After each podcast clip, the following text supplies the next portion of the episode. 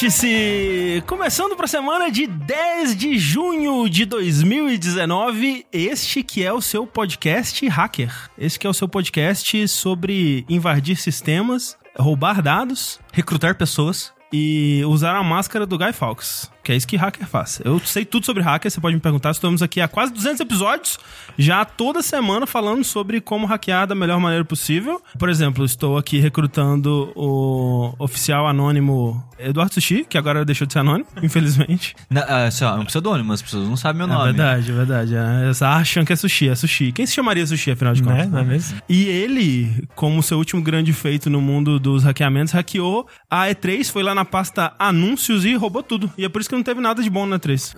As empresas pensaram, já que sabe, é melhor nem falar nada. Exato. Vamos guardar pro ano que vem tudo agora. Guarda tudo. E, além de mim, nós temos aqui Lucas Nautilo.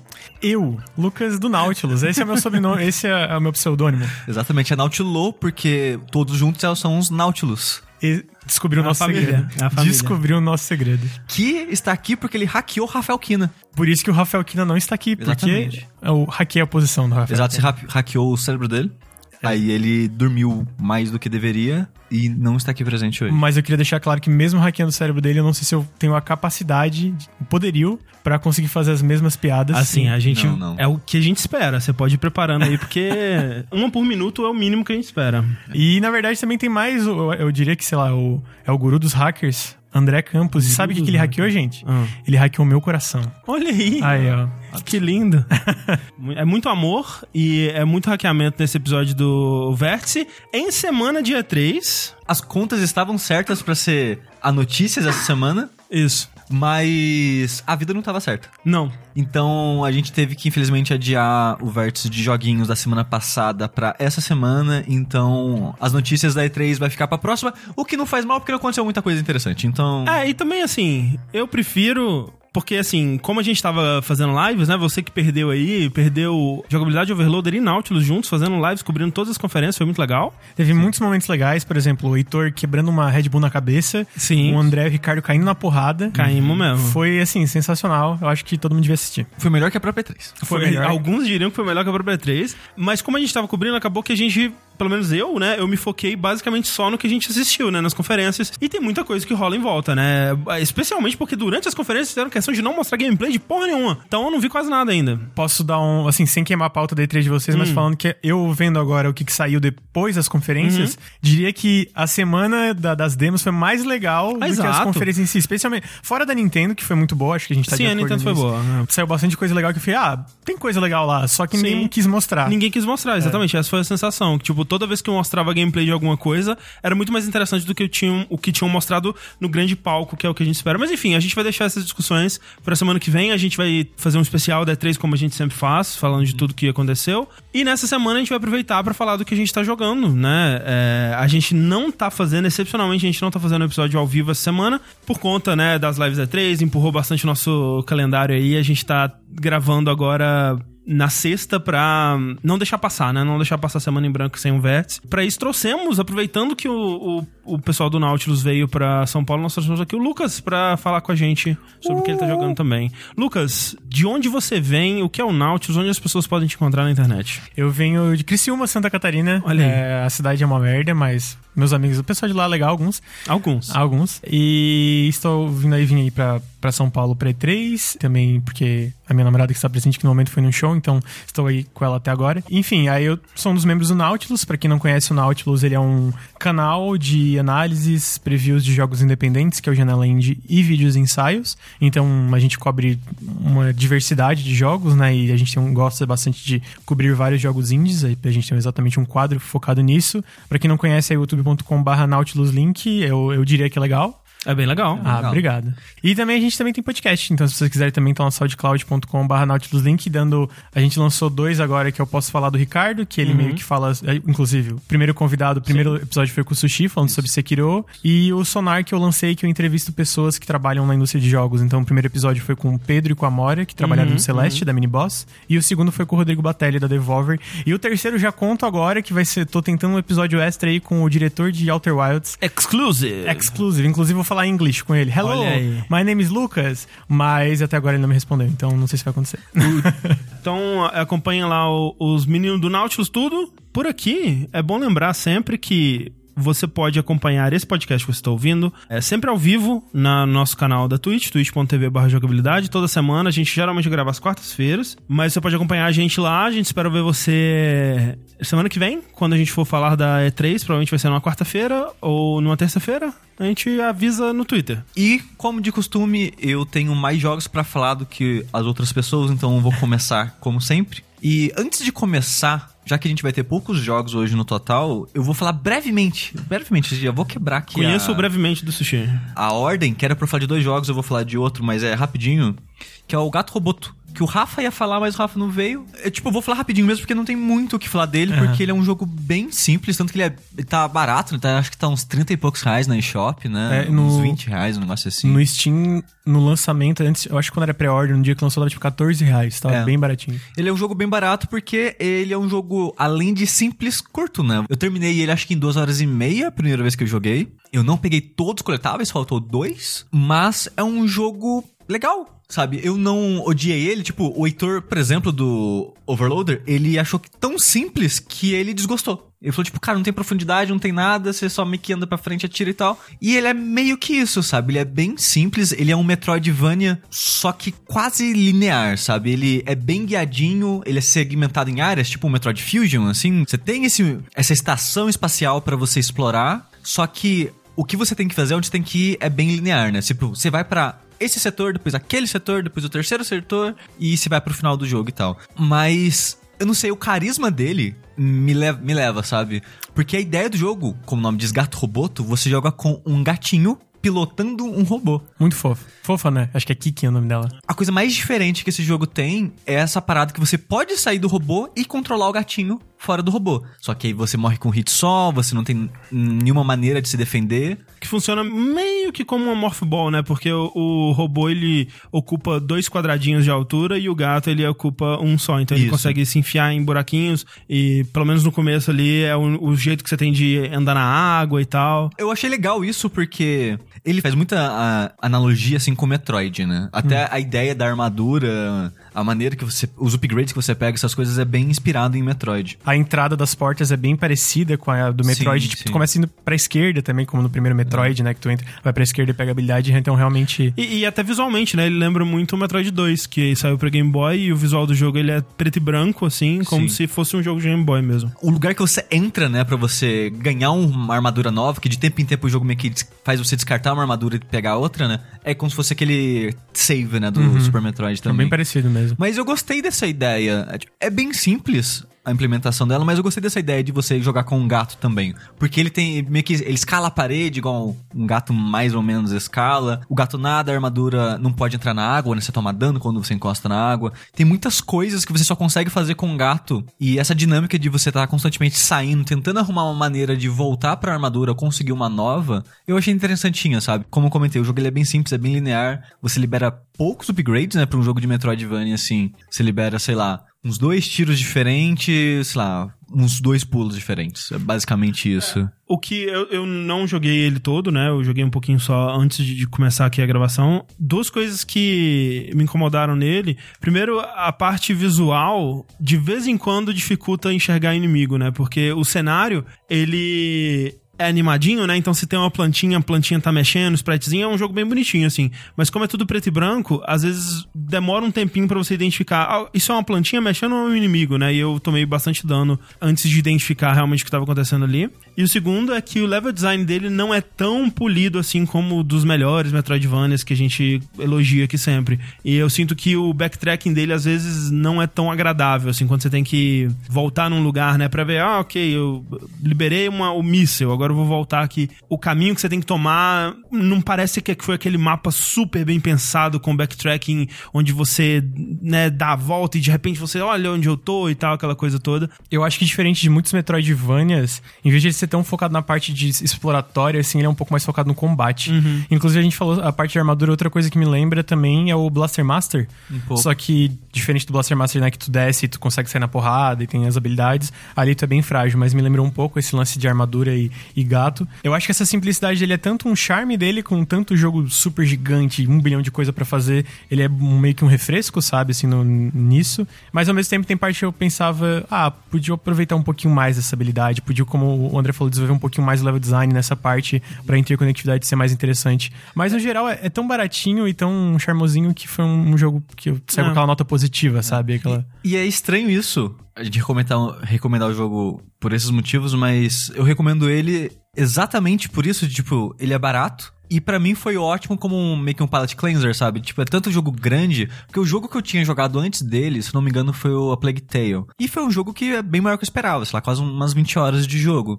Então, e a história é pesada, né? A ambientação é pesada, então sair dele pro Gato Roboto pra mim foi foi divertido, sabe? Faz Foi sentido. algo que eu joguei só numa sentada, assim, tipo, sentei, terminei o jogo de uma vez só e, e foi divertido pra mim, sabe? Então, hoje em dia, tá uma enxurrada tão grande de jogos de mundo aberto, com um milhão de coisas pra fazer, e skill trees e não sei lá o que. Então, se você tem acompanhado os lançamentos, você possivelmente também tá meio cansado desse tipo de jogo, então, esse jogo curtinho, baratinho, eu acho que ele... Ele Tem seu um lugar. ele- exatamente, ele tem seu lugar e vale a pena. Talvez falando de jogos que tem pro Switch, eles são mais é, é, simples, né, entre aspas. O que eu tava jogando é basicamente o Cadence of Hyrule também, que saiu recentemente, e é essa versão do Zelda dos desenvolvedores do Crypt of the Necrodancer. Então a lógica é a mesma, pra quem não conhece, Crypt of the Necrodancer, ele é um dungeon crawler, meio que top-down, que tu vai no ritmo da música. Então, os inimigos, eles te atacam de acordo com o ritmo da música, os, mov- os movimentos deles são de, de acordo com o ritmo da música.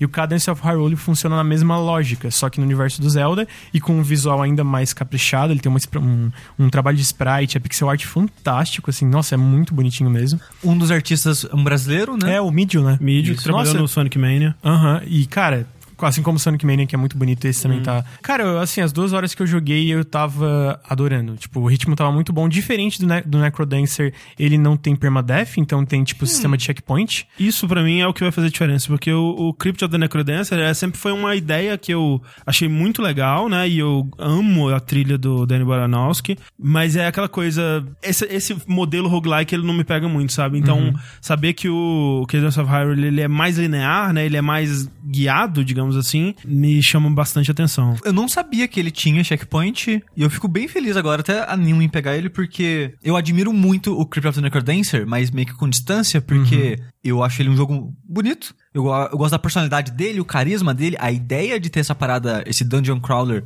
baseado no ritmo, e é tudo sobre ritmo, né? Os inimigos é tipo, ah, tem esse inimigo que ele anda duas casinhas e ataca, aquele inimigo ele vai sei lá, andar em X e atacar. Todo inimigo, ele meio que tem uma movimentação bem diferente, sempre baseado em tiles, né, nessa parada roguelike mais clássico. Só que tudo isso vai meio que seguindo o, rit o ritmo da música, então você tem que internalizar o, o ritmo das coisas, o ritmo dos inimigos e meio que dançar com eles para passar pelos lugares. E essa ideia da- dessa dança, eu acho muito, muito legal. se você nunca viu o jogo, né, o chãozinho dele é quadriculado quase como se fosse uma pista de dança, né? E aí ela vai piscando na, no ritmo, na batida da música. E o ideal, né, é que você se movimente e ataque na batida da música também. Então, ele é um roguelike e dungeon crawler naquele estilo de você é, encontra um inimigo, você anda na direção dele pra atacar, né?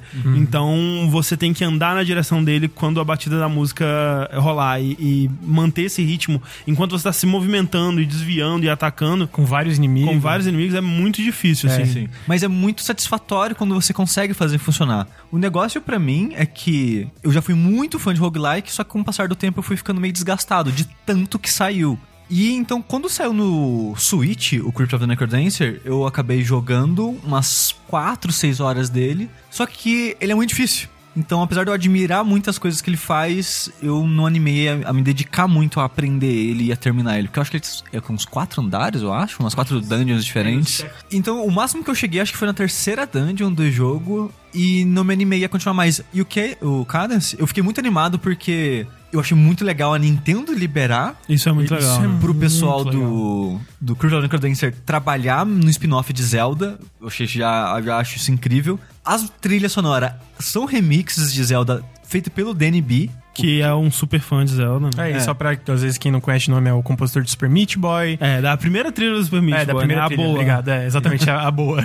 E, enfim, o cara manda bem demais. É, o primeiro Isaac também, né? O Isaac em Flash Isso. também é a trilha dele. Eu gosto muito da trilha sonora dele, então a existência do Cadence of Hyrule me, me deixa muito feliz. Só que, tipo, eu pensava, ah, vai ser mega difícil, aí vai ser roguelike, eu não sei, sabe? Mas saber que tem um modo, não que seja o principal, mas só de saber que tem um modo que eu posso ter checkpoint e jogar com mais calma. É o principal. É o principal É o mesmo. principal, é a Ah. campanha, digamos assim. eu, eu já fico bem feliz já. Uhum. É, e só complementando, basicamente a estrutura tá um pouco diferente, assim. O sistema de batalha é praticamente a mesma coisa, só que tá mais... Cara, sério, você- a, arte tá muito incrível. Não, é, pelos trailers. E a, música, a Ju tava lá em casa, ela olhou pra mim e começou a rir, porque eu tava com o Switch na mão, com o fonezinho, e eu tava, tipo, batendo o pé. Ah, é, e mas é assim. enquanto eu jogava, eu tava, tipo, dançando. Não tem como assim. jogar de outro jeito. né? E, esse negócio, só pra tentar, tipo, é, pra quem nunca jogou, tentar visualizar, então pensa assim, aquele. Vocês manjam mais de Zelda que eu, que vocês sabem que eu sou iniciante na série, né? Eu, res- eu zerei recentemente o Breath of the Wild, aquele inimigo mais comum, ah, o que fica. O Goblinzinho. O Goblinzinho. É, é o Bokoblin. É, o Bokoblin. Então, tem esses Bokoblin, e aí basicamente, que nem no Crypt of Necrodancer, dando um exemplo, ah, tocou uma batida na música, eles levantam a mão. Tipo, levantam a mão meio que dançando. E aí tocou a segunda batida, eles vão pra frente e atacam. Então, na hora que tu levanta a mão, quando tu vai se acostumando, é tudo sobre aprender esses padrões, né? Tu sabe, ah, ele vai levantar a mão, então ele vai pra frente e atacar. Então, peraí, deixa eu ir pro outro lado. E aí tem vários tipos de Mokoblins, tem uns que tem lança, que daí eles conseguem te pegar mais longe, tem uns. Enfim. E aí tu vai aprendendo e. A diferença, eu diria, é que o jogo tem um overworld. Então, tem, tem Hyrule, então ela é dividida por essas áreas é, diferentes. Não é andares, é basicamente tu vai até a ponta do mapa e vum, vai Uhum, pro outro lado. Só que tem umas coisas assim, por exemplo, tu limpou a parte anterior, ah, tu não tem mais que seguir o ritmo, né? Tu pode andar normal, Ah, sem legal. seguir o ritmo. E aí quando tu entra na nova e tem inimigo, entra a batidinha. Entra a Uhum. batidinha lá no, embaixo da, da, da- da tela Sim. e os risquinhos batendo e aí tu segue a, e a música. Então O bônus por seguir a música também é multiplicador de dinheiro? também é multiplicador, tu ganha itens melhores e tal. Então, de novo, pra quem ah, nunca jogou o lance da, da música, se tu erra a batida, se tu erra um negócio meio que o teu, inimi- o teu personagem trava, ele não faz o que, que tu manda ele fazer, ele não vai pra direção, e conforme tu vai acertando, vai meio que ficando mais colorido o multiplicador e tu ganha mais dinheiro, tu tem mais chance de ganhar item, bomba e etc. E cara, eu vi uma análise que ele é, basicamente é o- a conclusão era, cara, o melhor elogio que eu posso dar a esse jogo é que esse jogo parece um jogo da Nintendo. Uhum. Tipo, de polimento e quantidade de coisa e detalhezinho. E eu joguei só duas horas, mas essas duas horas foi esse tipo de impressão que tu pega aquele- aqueles jogos incríveis da Nintendo e fica, mano, tem muita coisa pra eu jogar e perceber aqui, sabe? Quando você fala que depois que você termina os inimigos você pode explorar livremente, andar livremente, né? Tem coisa pra fazer, tipo segredos pra achar, Tem, tem. NPC, alguma coisa assim? Tem, tem NPCs, o jogo tem NPCs, tu pode conversar, tem segredos, então às vezes é, é um tipo de puzzle é, ambiental, então, ah, tem uma montanha aqui e tem umas plataformas. Como é que eu empurro a plataforma da Ah, forma que eu legal. consiga subir nessa montanha e abrir esse baú? E tem umas coisas que eu não sei ainda. Isso é legal, sabe? Que eu olho e fico, tá, mas pra que que isso serve? Sei. Eu vou entender depois, talvez, legal, né? legal. E, e tem, dá pra jogar co-op ah, com a Zelda e com o Link. E basicamente também, eventualmente, tu meio que começa com um deles e depois tu libera e tu pode alternar. E tal. você pode jogar com a Cadence também. No começo ali, pare- eu- tu começa com a Cadence Hum. e depois eu não consigo. Ah, ok. eu- talvez tenha alguma forma, mas Ok, eu, eu ok. não sei ainda se depois eu consigo liberar ou não. Legal. Parece interessante, tô mais animado agora. As versões das músicas estão show? Sensacional. Cara, ah, muito bom. Tem aquela música do deserto. Ah, eu não vou conseguir É, controlar agora, mas. A do Gerudo Valley? Eu acho que é essa. Ah. É Como eu falei, o primeiro Zelda que eu joguei há, depois de muitos, muitos anos que eu zerei foi o Breath of the Wild. Então eu tô bem conhecendo a The Legend of Zelda. Mas como eu já tinha alguns temas do Breath of the Wild que eu peguei, então o tema principal. Aquele do trailer, sabe? Do trailer de Sim, anúncio. sim. Mano, aquele, aquele, aquele tema é animal, cara. Eu tava jogando e falei, cara, pode tocar isso aqui pra sempre. Eu quero ficar. Sério, as músicas são muito, bo muito boas. Eu vi o Danny, o Danny Borowski, tweetando que, cara, esse foi o jogo que eu mais trabalhei, tipo, mais me esforcei na minha vida. Eu espero que vocês gostem. E dá pra ver que, né, o cara é fã de Zelda. Deve ser muito mágico, né? Tipo, chegar. A Nintendo não trabalha na trilha sonora de um novo Zelda aqui, spin-off, que seja, mas, sabe? E, e, de novo, né, velho? Isso é muito legal, assim. é, Acho que desse jeito é a primeira vez que ela dá pra um indie, assim, ah, tipo, Zelda, velho. Não é, É. qualquer, qualquer É, não- franquia, não... é, não é, sei lá, Box Boy, sabe? Que, Não sei, sabe? É, é uma franquia grande da Nintendo, É sabe? uma das Então, maiores, é. né?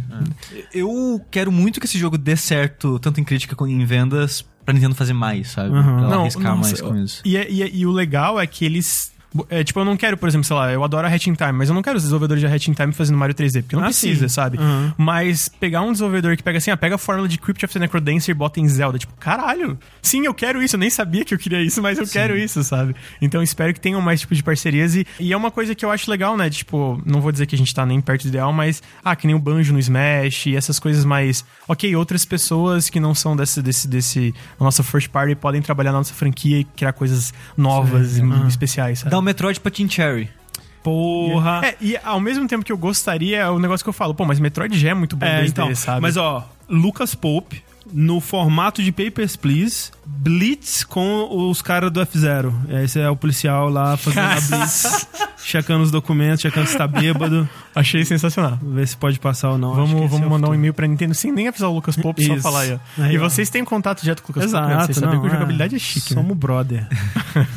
Saindo de um jogo feliz, alegre e contente, vamos falar de coisa triste? Vamos entrar na Vamos- bad. Vamos entrar na bad. Que um dos jogos que eu joguei nesses últimos 15 dias aí foi Layers of Fear 2. Olha aí, quem diria? Layers of Fear 2, que é o novo jogo de terror da Blooper, eu acho, Team, É isso mesmo. que fez o Layers of Fear 1, que eu não gosto muito, fez Observer, que eu gosto bastante. De novo, assim, tem muito jogo com nome parecido lançando aí, vamos diferenciar. Observer é diferente de Observation. Observation, a gente falou recentemente, é o jogo da estação espacial, é aquela coisa É, toda. E diferente também de Absolver, que saiu na época do Observer e as pessoas também confundiam. É, o Observer é um jogo de cyberpunk. De terror. É. O Layers of Fear é o terceiro jogo de estúdio, o quarto já anunciaram na E3, olha só. Bruxa de Blair. Olha E a gente tá no dia, quem não assistiu, eu vou contar porque foi engraçado. Tava todo mundo, Alan Wake, é Outlast, é isso. É Bruxa de Blair? O que? Como assim Bruxa de Blair? Pois é. Foi engraçado. É que foi, foi doido porque o trailer começa é, com uma pessoa andando na floresta, assim e tal.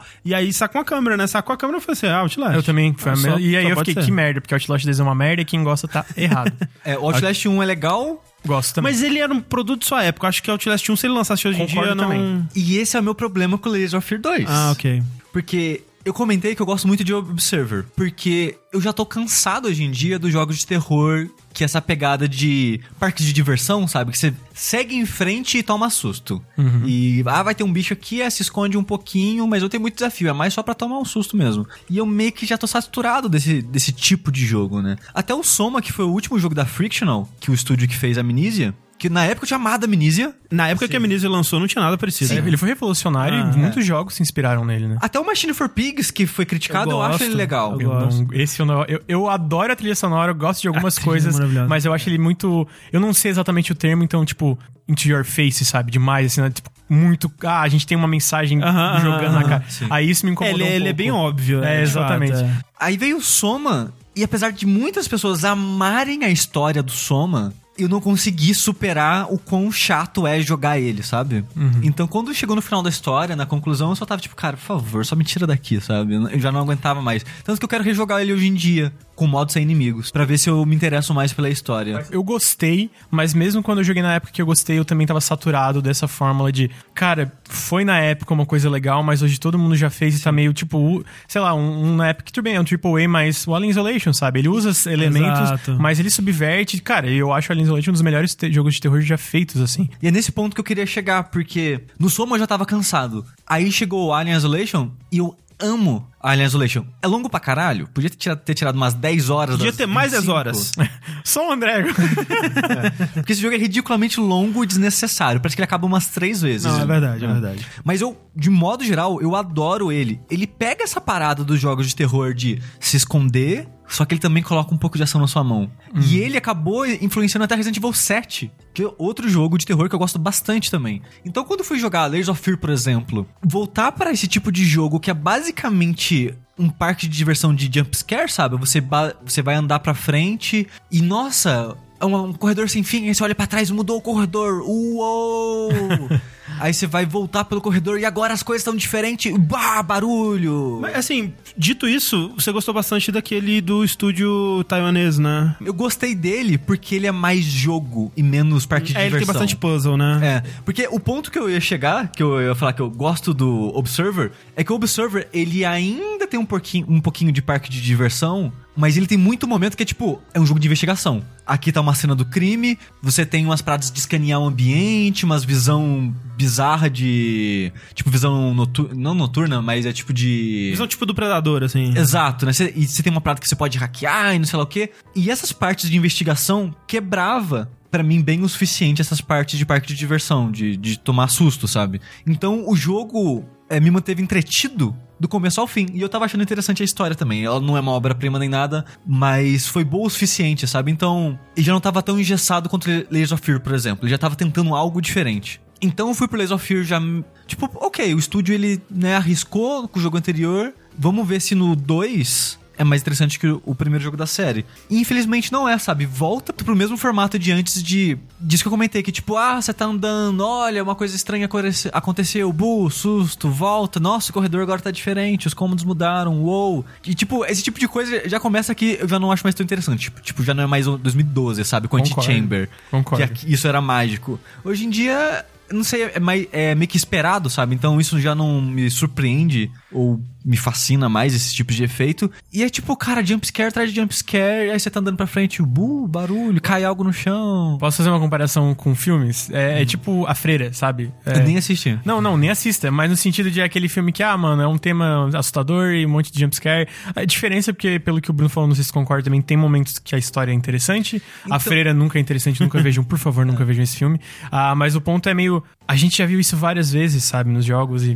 caramba, Sim. de novo. E tipo, a história do Layers of Fear 2, ela é relativamente interessante. É um estúdio que tem zero sutileza. É sutileza nível Kojima.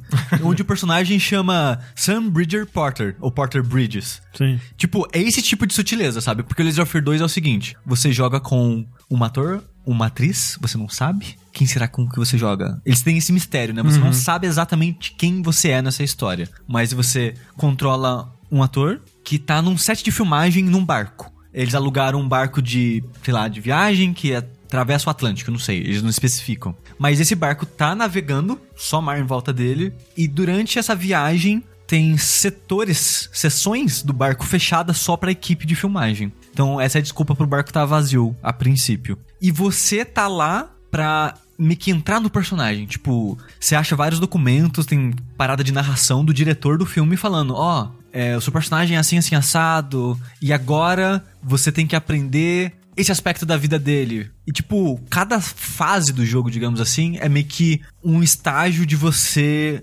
entrando no personagem e se aprofundando cada vez mais no personagem. E nisso, tem vários flashes que você não sabe se é do passado do personagem que você controla ou se é algo do roteiro do filme que seu personagem tá tentando entrar, sabe, em method acting de eu sou essa pessoa agora. Então, tem esse mistério, tipo, isso que eu tô vivendo, essas paradas estranhas, é coisa do passado do personagem assombrando ele ou é coisa do filme?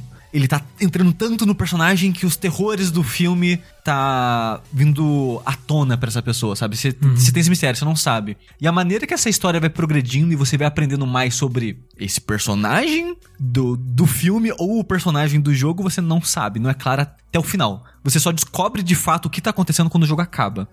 E o jogo ele tem, acho que, três finais diferentes, porque você tem escolhas, né? No final de cada fase, digamos assim, cada capítulo do jogo, você tem um momento que, tipo, o diretor fala, faz isso. Você pode obedecer ele ou não. Eu acabei seguindo o final de desobedecer o diretor. Tem o final que é obedecer, e o terceiro eu acho que é ficar meio que no meio termo, Meio porque é um número par de escolhas que você faz, então se você igualar, tipo, as vezes que você obedece com as vezes que você não obedece, talvez dá o terceiro final, eu não tenho certeza. Então, a história não é nada sutil, a maneira que ela desenvolve não é sutil, mas eu gostei do final. Eu gostei da conclusão dela, apesar de, né, de novo, o jogo ele não se esforça pra se esconder o que ele quer fazer, ele é na cara o tempo todo. E esse é o único elogio que eu consigo dar pro jogo, porque a progressão, né, a maneira que você avança na história não é divertido, porque como eu falei, você basicamente segue em frente, aí um caminho é tipo fechado, aí você tem que voltar. Tem uns leves puzzles, mas é tipo bem leve assim, você precisa pensar 5 segundos pra resolver o puzzle, é bem simples. E os momentos com o monstro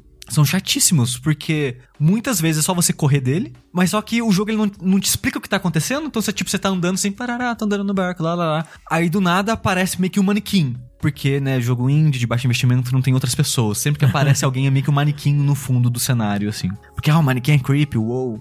Mas aí, você olha o manequim, aí começa a sair meio que uma fumaça dele e ele vira um monstro e começa a correr atrás de você. E muitas dessas situações é bem que, tipo, antes de você entender o que aconteceu, o monstro te pegou. Ah, mas Aí você tem que ficar, tipo, na tentativa e erro, tentando descobrir o que, que o jogo quer que você faça pra escapar desse monstro, sabe? Isso me lembra um pouco do Outlast 2, que era coisa tipo, como o lugar era super aberto e é um- é uma coisa diferente, mas no final a- a- o resultado é o mesmo, que as, as áreas eram super abertas e os inimigos eram bem rápidos e às vezes tu não entendia porque era tudo escuro onde é que tinha que ir pra ir, então tu morria. Daí tá, não é por aqui. Aí tu morria, tá, não é por aqui.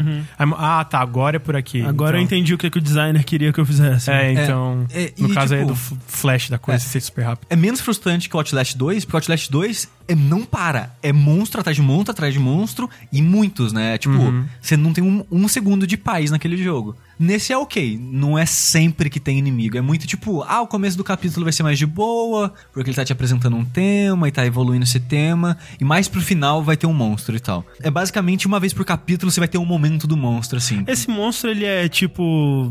sobrenatural? É, é, é como você tá falando, né? Você não sabe se é da cabeça da pessoa, é isso? Isso é, ideia? é, você não é claro se é algo realmente tá acontecendo ou se é só algo da pessoa na cabeça Sei, dela. N- Não é claro. Mas quando ele te pega, você morre. Sim, dá um checkpoint, Ok. dá uma tela de load e tal. Esse jogo, ele não tem relação com o primeiro, porque eu lembro que o primeiro, ele era uma coisa de um pintor, não era? Olha só, o Eu primeiro, não joguei nenhum dos dois. Layers of Fear, é as camadas da arte do Ah. artista, porque conforme cada capítulo que você faz, você vai meio que pintando o quadro, que é um autorretrato, e você vai entendendo mais as camadas da pessoa que você é. Hum. E é meio que a mesma coisa. E o jogo, no comecinho do jogo, ele explica, tipo, ele fala por todas as palavras, tipo, ah, quando você está desenvolvendo um personagem na sua cabeça, você vai desenvolvendo cada camada do personagem, uma de cada vez. E essas camadas Sutil. dão medo.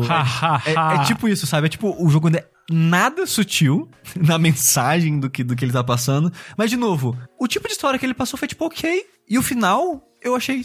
foi, foi legal. Esse, esse twistzinho que ele fez no final, assim, não foi tão bem escondido assim, porque acho que eles nem fazem tanta questão de esconder, mas foi legal a maneira que ele mostrou pra mim a conclusão dessa história. Então, de novo, como um jogo de terror ele é ruim, como um jogo narrativo ele é ok.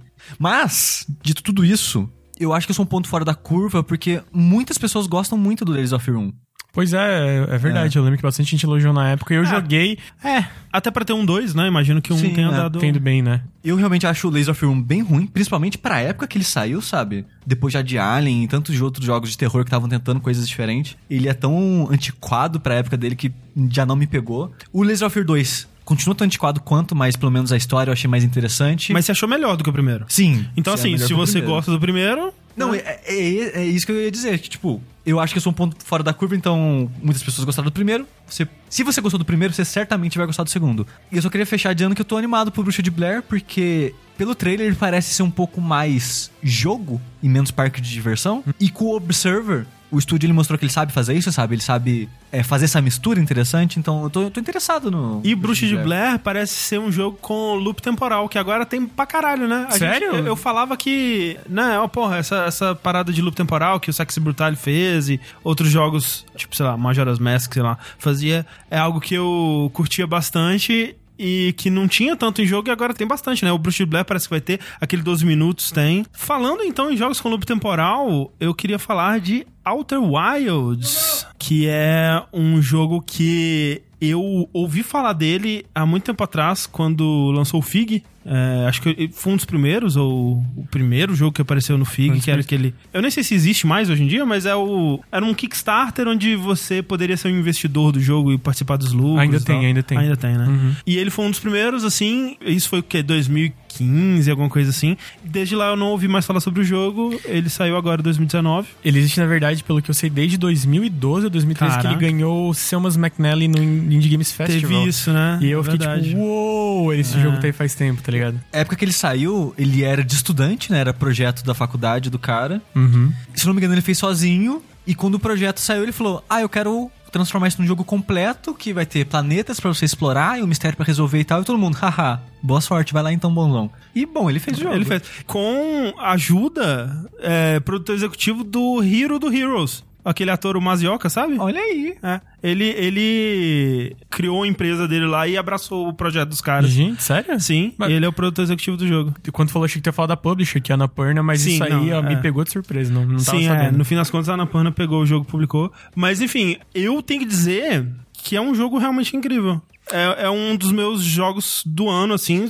Eu é difícil dizer, né? Porque eu gostei tanto de Sekiro e Resident Evil. Mas tá ali, cara. Tá brigando aí entre esses jogos. É uma coisa. Em momentos, em, em dados momentos, transcendental, assim. É uma experiência que eu nunca tive parecida com num videogame. Dando a premissa básica do jogo é o seguinte: você é um astronauta de uma. Uma vila que aparentemente não deveria ter um projeto de exploração espacial, né? Total. É como se no Civilization, né? Tipo, ah, eu descobri a internet antes da pólvora, sabe? É uma coisa meio que assim. É, um- é como se uma civilização tivesse descoberto como explorar outros planetas, até por contato com tecnologias alienígenas, né? Que eles tiveram ali. Eles descobriram isso antes de descobrir muitas outras coisas. Então é um, uma. um- você tem a sua nave espacial, né? E toda a, a- a infraestrutura de exploração espacial deles é toda feita meio que na gambiarra, né? A, Total, né? madeira e umas paradas coladas com fita adesiva, assim. São uns alienzinhos que eles não têm muito apreço pela vida, sabe? Então eles são meio que, assim... Cara,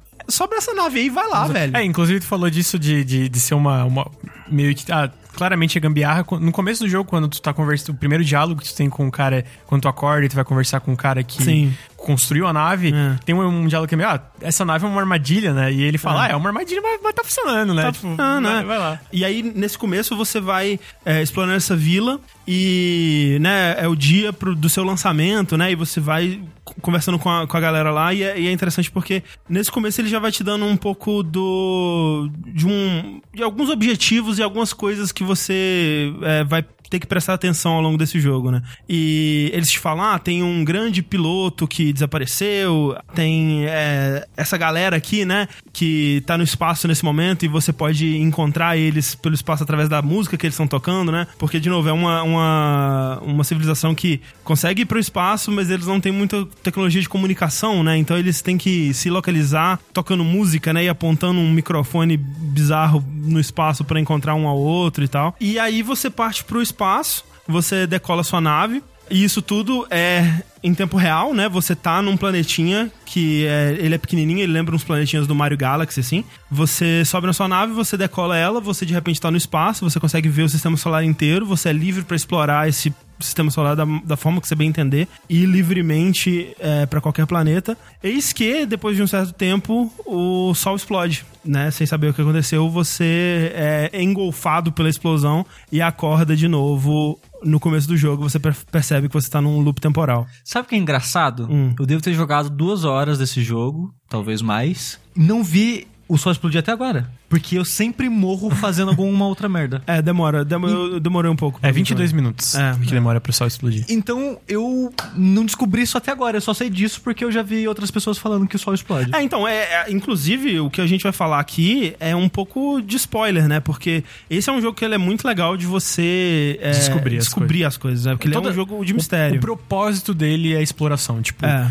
é. exploração da game no sentido de, cara, eles pegaram, tá, como é que a gente faz um jogo sobre exploração espacial, onde a gente não tem tutorial nenhum, a gente não tem nenhum indicador no sentido de, ah, tu pode botar um waypoint no mapa se quiser, mas mas, você que sentido- marca, né? É, exatamente, mas não tem nada falando, você tem que ir até lá. Cara, tu vai porque tu quer. Obviamente, toda essa parte de exploração, e uma hora, uma hora ou outra a gente vai falar sobre momentos legais, é legal descobrir. Esse jogo foi eu descobrindo, e era um jogo que eu tinha curiosidade, mas foi mais, ah, cara, a Annapurna tem uma baita curadoria, apesar de não gostar do Ash, então eu vou, vou ver esse aqui, vou ver o que acontece. Eu acabei. Tu falou do, que tu gostou, ele tá entre teu jogo do ano ali, né?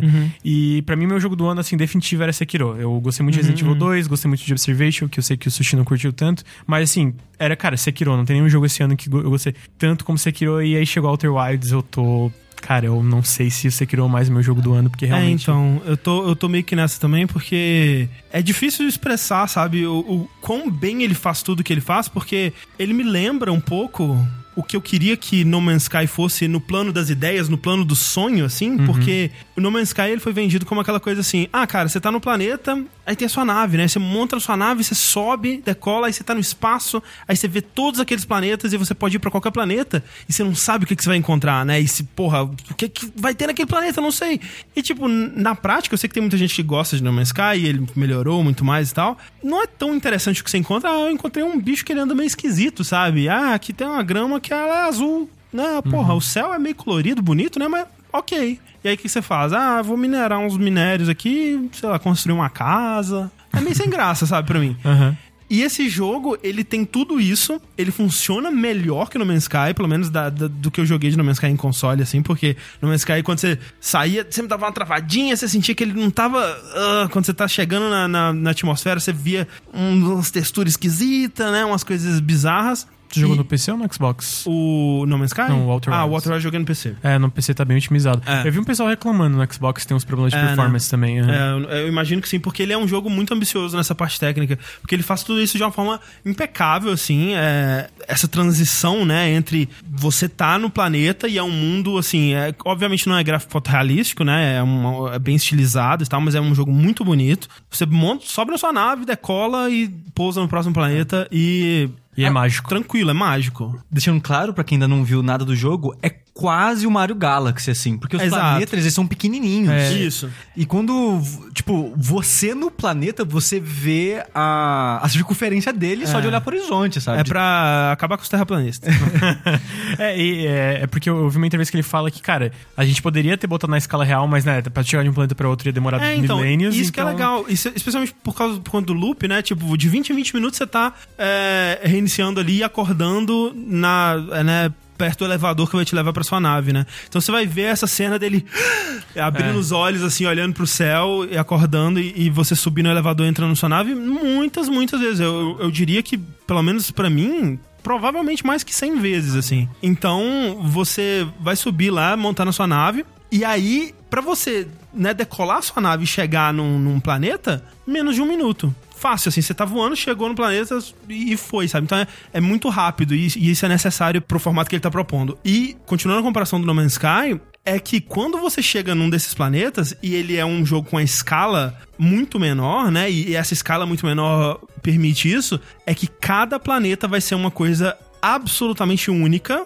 Feita à mão, no caso, né? Então, assim, vai ser único da primeira vez que você for, mas pra todo mundo vai ser aquela mesma experiência. Ao contrário de No Man's Sky, que nenhum jogador vai visitar o mesmo planeta que o outro. Tipo, ele não tem isso, né? O, o- os, são o quê? Cinco ou seis planetas que você visita. Sim. Mais uns asteroides e umas coisinhas. É, uma- umas coisinhas aqui e ali. Mas cada um desses planetas é uma coisa absolutamente única, assim. E é incrível, assim, a, a sensação de descoberta e de mistério e de o que tá acontecendo aqui. Um dos primeiros planetas que ele te aponta pra ir, né, é aquele Giants Deep, né, que é um planeta grande, verde, ele te aponta pra lá. Um dos sobreviventes, um dos astronautas tá lá. Só, esse planeta eu vou deixar terminar, mas só assim, ele me deixou aterrorizado a primeira vez que eu fui. Aterrorizado, é. Eu fiquei, cara, eu travei, eu fiquei, meu Deus do céu, o que que tá acontecendo aqui? Tipo, Porque isso, quando é. você vai pra lá, assim, é um planeta verdinho, né? Bonitinho, parece que tá tudo certo, vai se aproximando, aproximando. Você percebe que a primeira camada dele é gasosa, né? Que são as nuvens. Sim, não consegue ver. E aí, quando você entra pelas nuvens e você não tá vendo nada, as nuvens verdes assim, quando você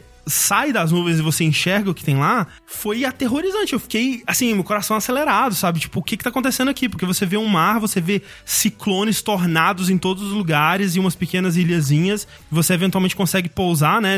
Especialmente nesse começo, você não tem controle muito bem ainda sobre sua nave, mas, né, provavelmente você vai dar de cara com a nave no, no mar e aí lá embaixo também é aterrorizante. Foi isso que aconteceu comigo. Eu não tinha pegado a ideia da. da é porque geralmente em jogo de nave, quando tu bota pra parar, a nave para bem É, rápido. é. E no, no Outer Wilds, não. Se tu tá indo rápido, meu amigo, tu vai voar pra dentro do planeta que nem um meteoro. Então eu entrei, voei, vi tornado, caí na água, fiquei. Meu Deus! E todas essas coisas, assim, são sistemas que existem e eles estão sendo operados por física e eles estão interagindo entre si. Então é incrível, porque eu pousei numa ilhazinha, eu encontrei o, o sobrevivente lá, né, o astronauta que tava lá na rede, lá tocando sua flauta, ou seja lá o que ele tava tocando ali. E aí eu comecei a conversar com ele, né, e eu acho que, tipo, eu já vi outras pessoas relatando essa mesma experiência, então é isso que o jogo quer que aconteça. Eu tô lá conversando com ele, né, é árvore de diálogo, você pode conversar, o que que você tá fazendo aqui, o que que é esse planeta, o que que tá acontecendo, me fala mais sobre o que que você descobriu aqui e tal. Você tá conversando com ele, super interessante. O diálogo do jogo eu acho maravilhoso, assim, depois eu... eu- Tem pouco, mas funciona muito bem. é, e, e tem uma coisa que eu gostava muito em, em Mass Effect, que é uma sensação daquilo ser meio alienígena mesmo, né? As pessoas, elas falam, elas usam termos e elas usam expressões e elas têm pontos de vista e, e elas se baseiam em coisas que parecem alienígenas pra gente. Então, dá um ar de, né, que aquilo não é humano mesmo. Então, é, é muito legal. Você tá conversando com ele, do nada, a gravidade desaparece. e tudo começa a flutuar, inclusive ele começa a flutuar na redezinha dele, assim. O diálogo para, né? Porque você ficou meio flutuando, você, você se distanciou dele. E aí você olha pro, pro alto e você tá no espaço. E tipo, o que aconteceu? E aí, do nada, você começa a cair de novo. E você cai e a ilha cai para dentro do mar. Isso tudo dinâmico acontecendo na sua frente, assim. O cara também vai para debaixo do mar e aí a ilha volta de novo pra superfície e você não entende o que tá acontecendo. E é muito fantástico, cara. É. E depois você vai descobrir, observando o mundo, que um ciclone desses que vários que estavam passando passou por aquela ilha, que na verdade não era uma ilha, era só um, um montinho de terra flutuando no mar, e levantou a ilha pro espaço. Isso dinamicamente, cara. E, Sem e é... o jogo te falar nada. Nada, cara. E é. Cara, isso é, é, difícil de dizer o quanto que esse tipo de experiência é o tipo de experiência que você vai ter ao longo das 20 horas do jogo, sabe? E, e não é uma vez, não é duas, não é três, é tipo 10, 15, 20. E toda. E às vezes é uma coisa, como, como o André falou, mais espetacular, de tipo, tu voar numa ilha pro espaço. Às vezes é uma coisa pequena que tu fica, caramba, isso aqui também é muito legal, sabe? É. Tipo,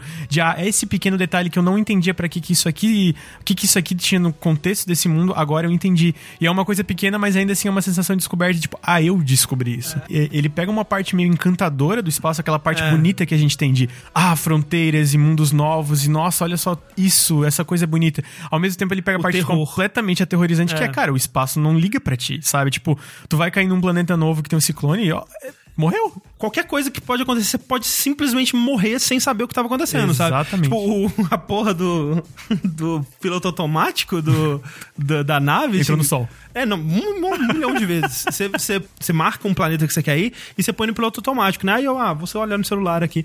Do nada, brá, porque o, o planeta entrou atrás do Sol e ele não conseguiu desviar a tempo e você, você caiu no Sol. É, é porque o próprio piloto automático é aquela coisa meio desengonçada. Não é um piloto automático que ele, ele vai na direção. Né? É, ele vai na direção que tu manda, mas, cara, se tá o Sol no caminho, ele vai na direção do Sol, né? Sim. E, e assim, eu não quero dar muitos detalhes sobre os outros lugares, porque é realmente sabe, você chegar num mundo que você não sabe nada sobre e ver que eles construíram uma coisa única e específica que só, só vai ter nesse mundo e o que tá acontecendo aqui vai ser fundamental para você descobrir os segredos que esse mundo guarda, porque como o Lucas disse, ele te joga no começo falando assim: olha, tem esse astronauta que desapareceu, e aí à medida que você vai explorando, você vai descobrindo uma raça alienígena antiga, né? Que foi a raça que inclusive deu a tecnologia para você, né? Que vocês avançaram através do, de encontrar a tecnologia que essa raça descobriu. Eles são meio que como os Proteans, né, no, no Mass Effect, assim, você vai descobrindo histórias sobre essa raça e, e o, o, o, histórias do povo deles e o que aconteceu e onde eles estavam, o que aconteceu com eles, onde eles estão agora, né, qual, o que, que eles estavam procurando aqui. E isso vai se tornando a sua curiosidade também, sabe? Sem o jogo te falar, olha, vai para lá e descobre isso, né? E aos pouquinhos você vai vendo que tudo que você vai encontrando vai coalescendo nessa mesma história. Tudo vai se tornando uma parte de uma coisa só, sabe? E isso que é muito legal, porque ele nunca te fala, seu objetivo é A, A, B e C, mas você vai entendendo, ah, ok, nesse planeta aqui tem isso, uhum. eu vou precisar entender como isso funciona para fazer aquilo que vai me dar uma informação que eu preciso para descobrir aquilo outro, que aí com essa informação daquilo outro eu vou poder entrar em no lugar Y e você vai descobrindo isso e você vai montando o seu próprio, o seu próprio objetivo. E é muito legal porque a progressão dele é muito diferente, né? Porque em outros jogos, ah, para tu entrar numa porta, tu ia ganhar um novo item, tu ia ganhar um, uma nova habilidade pro teu personagem, tudo, cara, tu não ganha nada novo é, o jogo inteiro, tá? Eu queria até que de alguma forma ele fosse mais claro, porque em muitos momentos eu, eu chegava em algum lugar e falava: não, não tem nada que eu possa fazer é, aqui. É, e, e ao mesmo tempo que eu queria, quando eu descobri, Exato, foi muito eu legal. Ficava, ainda bem que ele não foi, é, sabe? É, é. Então é uma coisa que às vezes, tem uns momentos que ele é um pouco frustrante, porque Sim. eu lembro que o Sushi uma vez reclamou do. A gente tava conversando, reclamou do pulo do jogo. É. Uhum. E no começo, especialmente, ele é bem estranho. Depois você se acostuma que cada planeta tem sua gravidade, né? Sim, então sim. isso é meio que dá aquela preparação de, ah, tá, beleza, eu quero pular mais alto ou mais perto. Mas tem momentos que o pulo não é super certinho não, e eu já morri por causa disso. Só que o, o, o que, que eu curto de, de, dessa progressão é que, mano, conforme tu vai entendendo as regras desses mundos, e cada mundo tem suas regras completamente diferentes, assim como, sei lá, nosso próprio sistema solar, sabe? Se a gente for para Marte, a gente vai morrer imediatamente se a gente não Sim. tiver um negócio.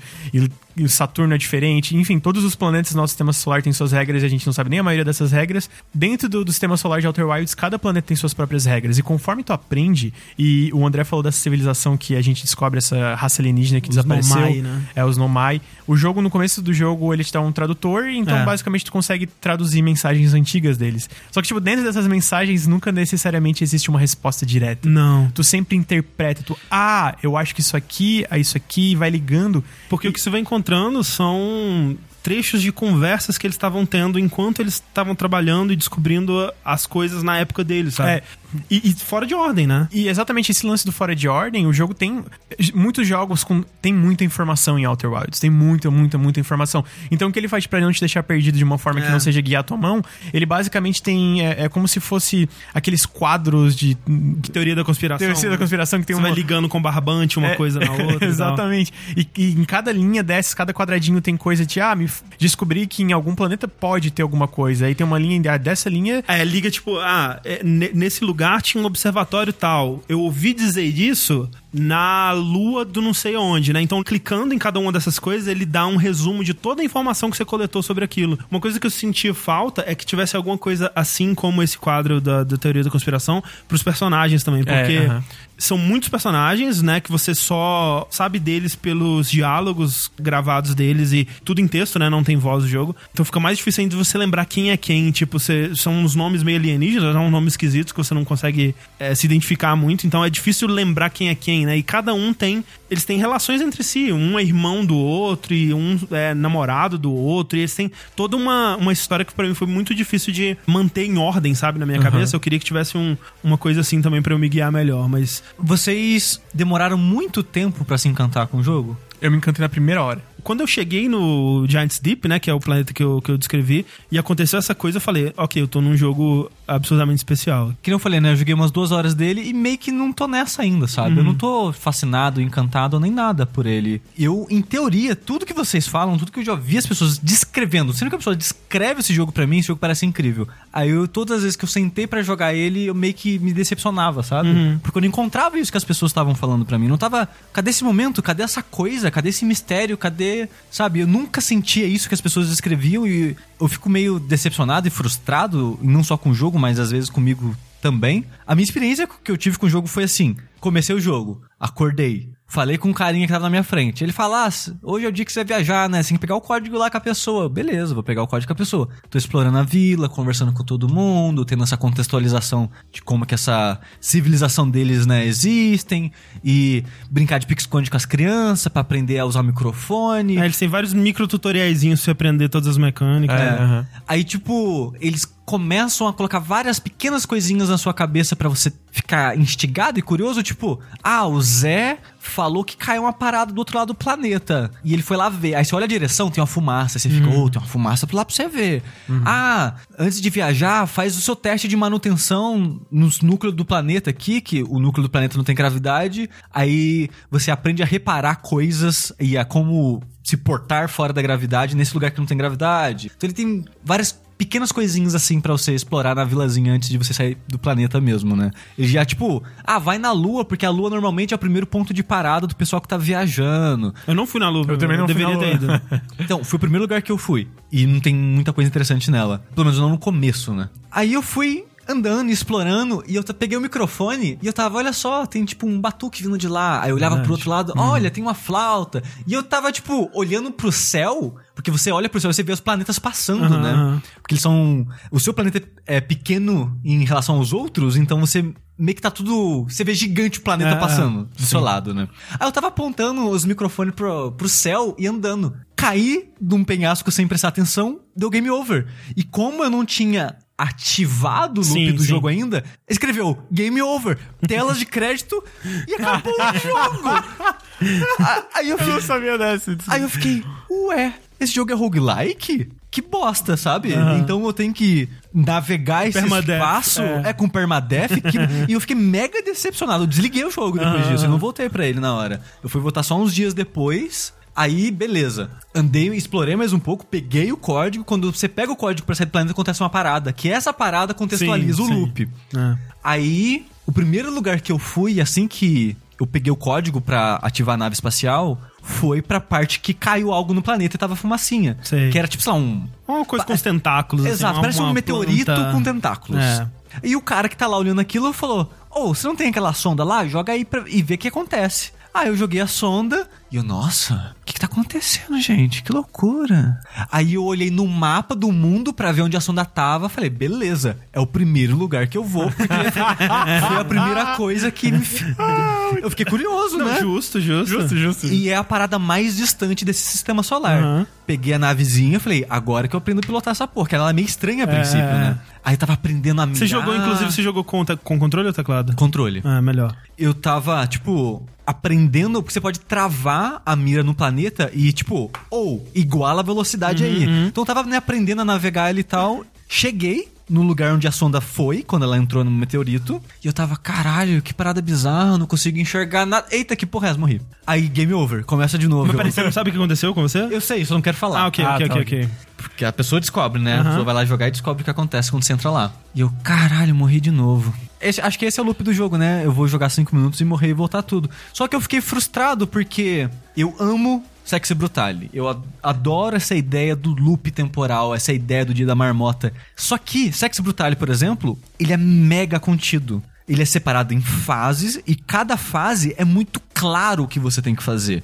Você já tá ali, você meio que não tem uma situação de falha, você não teria isso, que eu fui pra aquele planeta Sim, sim. e eu não devia ter ido pra aquele planeta e agora você eu perdi entre aspas 10, 15 minutos de jogo.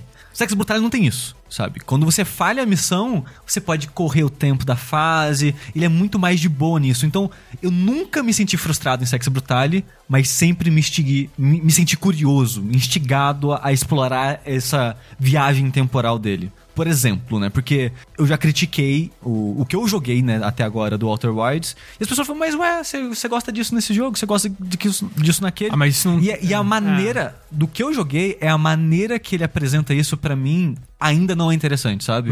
Porque eu fui pra outro loop, aí eu fui pra lua. Aí eu cheguei na lua, meio que não tinha nada. Tinha um lugar lá, aí naquele lugar tinha uma parede pra eu traduzir coisas. Aí eu traduzi coisas eu falei, ok, beleza. Não significa nada pra mim isso. Vou voltar pro planeta original, porque lá eu vi uns geyser, umas paradas assim, e, e eu não quero, tipo, ir pra puta que pariu. Eu quero explorar aos poucos, sabe? Que é um que o explorador faria nessa, nessa situação. Ele não, eu não pegaria e pra, ir pra puta que pariu de primeira, sabe? Mas foi o que você fez. Ora, ó. Fiz e eu me arrependi. Tudo bem. Aí eu falei, beleza, eu vou aos poucos. Vou pra lua, porque eles falaram que normalmente é o primeiro lugar que as pessoas vão. E eu fui tentando in- me expandir aos poucos o meu. Sim. A minha região de ação. Então fui pra lua, encontrei o cara lá, o cara tava triste, voltei pra terra, e eu não lembro o que, que eu fiz lá no lugar dos geysers, que eu morri de novo. e eu, tipo, já morri umas cinco vezes, não completei um loop, e eu não encontrei nada muito interessante Aham. ainda em lugar nenhum, sabe? A história meio que não foi pra lugar nenhum, do- desses antepassados, das, da- dos NPCs e tal. Não, nada que ti- tivesse instigado ou É. despertado essa curiosidade em mim, De sabe? fato, ainda não. E eu tô meio frustrado com o loop do jogo, porque o seu personagem lembra das coisas que aconteceu. Até quando tem o primeiro loop e você conversa com o cara que tá na sua frente, você fala, cara, eu morri? Ele, como assim você morreu, sabe? Ele tem conversinhas que levam isso em conta, Uhum. Sim. mas que nem o Lucas falou, não tem um item, não tem uma coisa que Não. você leva. Não, Você nunca leva nada a não ser conhecimento e informação, sabe? E pra mim isso parece meio vazio, sabe? Do que eu joguei até agora. Tipo, eu vou jogar 20 horas esse jogo e eu nunca. A impressão que eu tenho até agora, vou ter de fato um progresso, algo que eu sinto que eu tô levando de uma coisa para de um lugar É, pro de, outro, de sabe? fato é o conhecimento. Tanto que tem um, um troféu, né, um achievement pra você resolver o jogo num loop só. Porque se você tem o conhecimento, você, consegue. consegue. É. E o lance é que, assim, eu concordo 100%, assim, tudo que você falou é parte da experiência do jogo. E tem lugares que você vai chegar, não entender o que tá rolando ali, não, não ver nada de interessante, não entender, não ter o contexto da informação que você tá recebendo. Muitas vezes você vai morrer de repente e vai ser frustrante. E eu, assim, eu até acho que um bom adventure e esse jogo ele é meio que um adventure, né? Assim, de- nessa questão de solucionar puzzles e descobrir mistérios e tal. Ele me lembra muito, um pouco até o Obradin, né? No sentido de que ele meio que não te dá. Você pode meio que explorar na ordem que você quiser e, entre aspas, no Obradin, mas aqui você meio que pode explorar e cabe a você pegar esses fragmentos de história e colocá-las na ordem.